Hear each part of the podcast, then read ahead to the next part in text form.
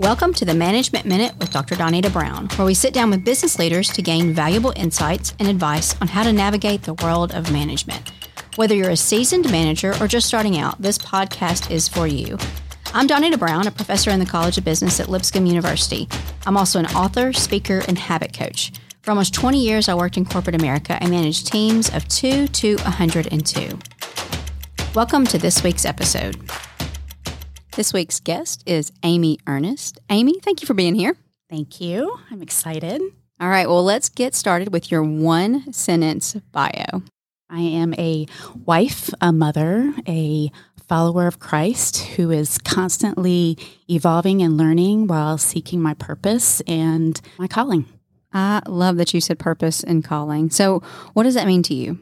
It's really identifying my talents and my gifts, the God given gifts that I have, and applying them wherever, you know, professionally or personally, I need to be utilizing that. That's great. That's great. I can't wait to hear more about that. Are you ready to get to question number one? Yeah, let's go. All right.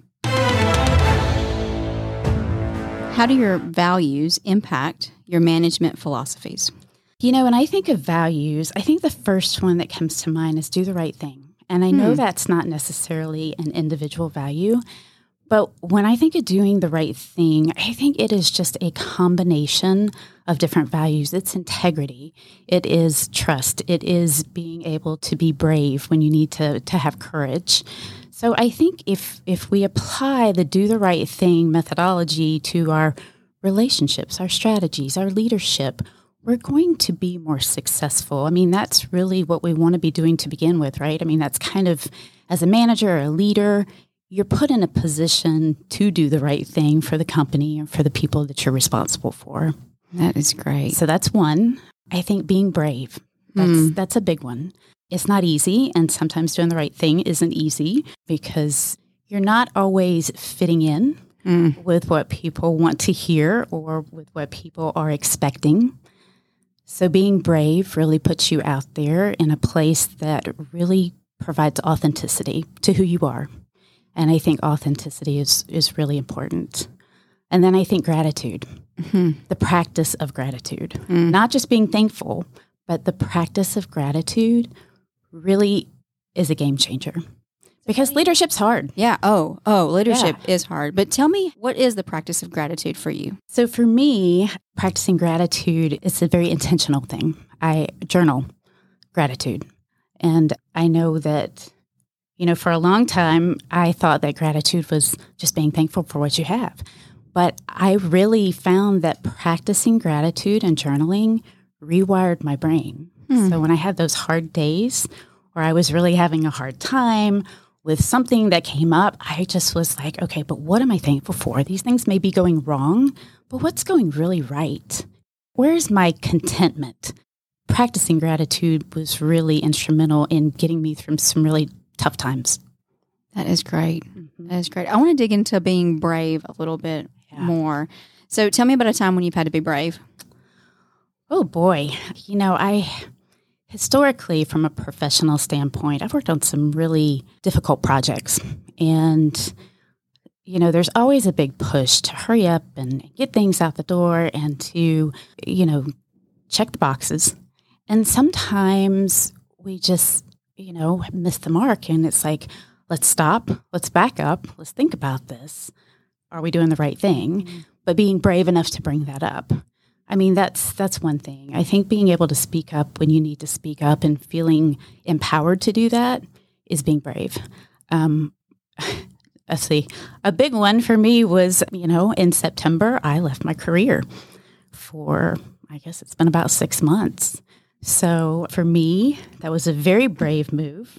I've always been very career driven and decided that I, it was time for me to take some time off and just regroup and figure out what I wanted to do. Probably goes back to seeking that calling and purpose. Mm.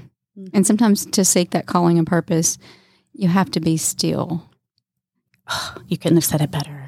In fact, and this could be a whole separate podcast, I'm sure, but you know, when I when I did leave my career, I thought I was being still, right? Because I quit working. But all I ended up doing was funneling all that energy into things that were not what I needed to be doing. I really just needed to be still. Mm. And God has a way of working things for his purpose. And uh, he definitely made me still for a while. So it's it's a bit of a story there, but the be still part is so important mm. because you really need to know who you are. And I, f- I felt like when I left my career and I left leadership, it was it was really challenging to figure out who I was. So, you know, being still gave me that time that I needed. That's great. Are you ready for question number two? Yeah. Who or what has had the most impact on your management style? I think my mother was probably the first person. She really was one of the hardest working, most dedicated employees. You know, my whole life, I just watched her grind at her career, and she was very good at it, and she was very fair, and she was just she was just dedicated, very committed. So she was probably the first person. The second person was one of my nursing instructors. She was very old school. She, you know, wore the white dress and the stockings and the polished shoes and the nursing cap. And I can remember one conversation in particular where we were in a hallway. We were just starting a clinical rotation. It was our first time. We didn't know what we were doing really well. And she was just really trying to give us great guidance. And she stood outside this room and, and she pointed at the door and she said, Do you see this room? We were like, Yes. She's like, Well, I want to make sure I don't hear anyone call any patient by room number. Everyone is a person, and your patients are patients. They have names, they have families, and I want you to remember that. So don't let me hear anybody say room number so and so needs this or that or whatever. And I think that it seems so simplistic, but it was so important. And I carried that with me through, I think, all of my jobs. I mean, when I got into leadership, it was people aren't just a title, they aren't just a position, they aren't just a number. They are very much people and they have families and they have lives and they have considerations. And I think being, you know, in management, I always kind of leaned back on dignity and respect and the things that she taught us about how to take care of patients and kind of applied that in management too. Man, that is a great lesson. And what a gift she gave you to teach that early on in your career. I was young. Yeah. And and, and to be able to take that throughout your career. And it's, yeah, it, yeah wow. I, have always thought, you know, she taught us the heart and the art of nursing. Mm. So it was, it was wonderful. That is great. Before we get to the next question, let's pause for a quick message about Lipscomb University's College of Business.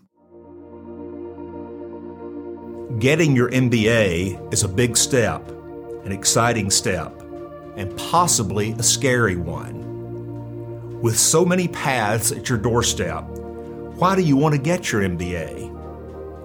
Statistics show that the most common answer is an increase in salary or lifetime earnings. But at Lipscomb, we believe that getting an MBA opens an entire world of opportunities opportunities that can change your life or even the world. Working in business isn't just about numbers and a corporate paycheck. It supports families, creates jobs, steers the economy, and gives back to the community. That's because we believe the real power of business is its ability to make a difference, drive outcomes, and provide realities that were once just a dream. Not just for you, but also for those you touch. You can see it in our core values, but more importantly, you can see it in our daily interactions. From the professors you'll learn from to the students you'll learn with, it draws similar minded companies to us and helps our students build meaningful networks that exponentially empower them well after their time here. Learn more and apply at lipscomb.edu forward slash business. All right, you ready for question number three? Yes. What book has made the biggest impact on you? Well, I brought my book with me. I love me. it. I love it when guests bring their books. First, because I can see it and like, okay, yeah. I can actually write that down. Oh, yeah. So the book that I feel like has really spoke to me is This Book Won't Make You Happy by Nero Feliciano. She is a licensed social worker and a psychotherapist. It is a wonderful book about just basic principles about how to really be the best version of yourself. Wow. And, you know, it, it goes into some real practical things about where are you finding your validation and are you being present? Are you practicing gratitude? Are you having self compassion? Are you living by faith? It's the things that I think are really feeding into our values that we can apply both personally and professionally. Mm. So, because I think, you know, when you're the best version of yourself, that's what everybody gets. Mm. And you know, if if you're struggling or you're you're in a place that you're not really able to give that, it's it's hard as a leader or a manager to be able to give to people when that you're responsible for being able to to help if you can't be that person. So she does a great job of just really laying out some practical principles. She's a little funny in here, so it's got a little humor too, but it's written in a way that you almost can't wait to pick it back up again. Wow. Because you're like, "Oh, that's that was such a great I'm going to think about that more." But I've got highlighter all through this book because there was just so many great tips in it. That's the best way to read a book is with a highlighter. Oh yeah, I, I love that that method. Yeah, yeah I thought I I was going to highlight the whole book, but I did settle down a little bit after a while. That's great. That means it's a good book. It was good. All right, are you ready for my favorite part of the podcast? Yes. Okay, so sixty seconds. Okay. Oh boy, I'm going to see how many questions you can get through. Okay. I'm going to ask you rapid fire questions. So the goal here is not to overthink it. What's your deepest fear? Oh, heights. What were you scared of as a child? Heights. if you could be any Marvel character, who would you be? Pass. Do you think society is improving? Oh, that's a tough one. I'm going to say no. What's your favorite food? All food. I love food. What's your favorite restaurant? Pass. Would you rather have regrets about actions or inactions? In, uh, regrets about inactions. What's your typical work hours?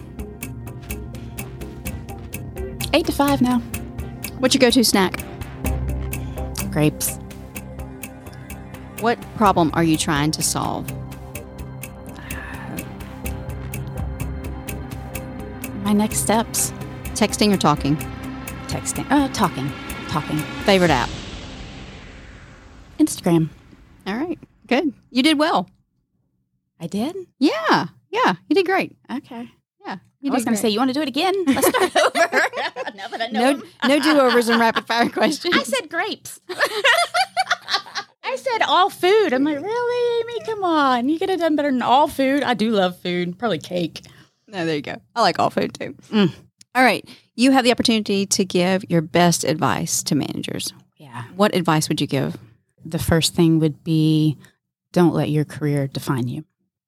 And that's that seems like something that is easy to understand, but I think for managers and leaders, we get very caught up in really advancing and moving through positions and you know our passion for work. And you really, you know, 20 years ago, someone said to me, Amy, your career doesn't define you. And I said, Oh, I know that. And 20 years later, I realized I had been letting my career define me for years. And, you know, I, I think that it's really important to understand who you are as an individual so that you can be the best version of yourself for everybody else. So make sure that you are not letting your career define you. The next thing is legacy. Hmm. What's your legacy? What do you want your legacy to be? And are you living and leading the way you want to be remembered? I think that's important, you know, if that's important to you. The other thing is boundaries. You know, I think that you really have to set some boundaries for what's healthy for you as a leader and a manager. You know, it's really easy to say, just call me, I'll, I'll be home on my time off or whatever. If you take PTO or time off, take that time off. It's it's fair to you, it's fair to your family, and quite honestly, being part of being a good manager is making sure that you've got a plan in place if you're not there, that you're you're really raising that talent up to be the people who are going to be able to take care of those things when you move into your next position or retirement or whatever that is. I think it's really important to develop that talent so that they can be that person that helps you to have that work life balance. So I, I think those are probably the big ones. Those are great. Thank you so much for being this week's guest, Amy. Yeah, I loved it. Thank you. Thanks for listening to the Management Minute. We hope you enjoyed this week's interview. If you like this episode, please share it with a friend or colleague. If you have suggestions for future guest, please send me their contact information to donita.brown at lipscomb.edu. You can also subscribe wherever you listen to podcasts. Be sure to connect with me on LinkedIn. Thank you. This podcast is powered by the College of Business Content Creation Studio at Lipscomb University.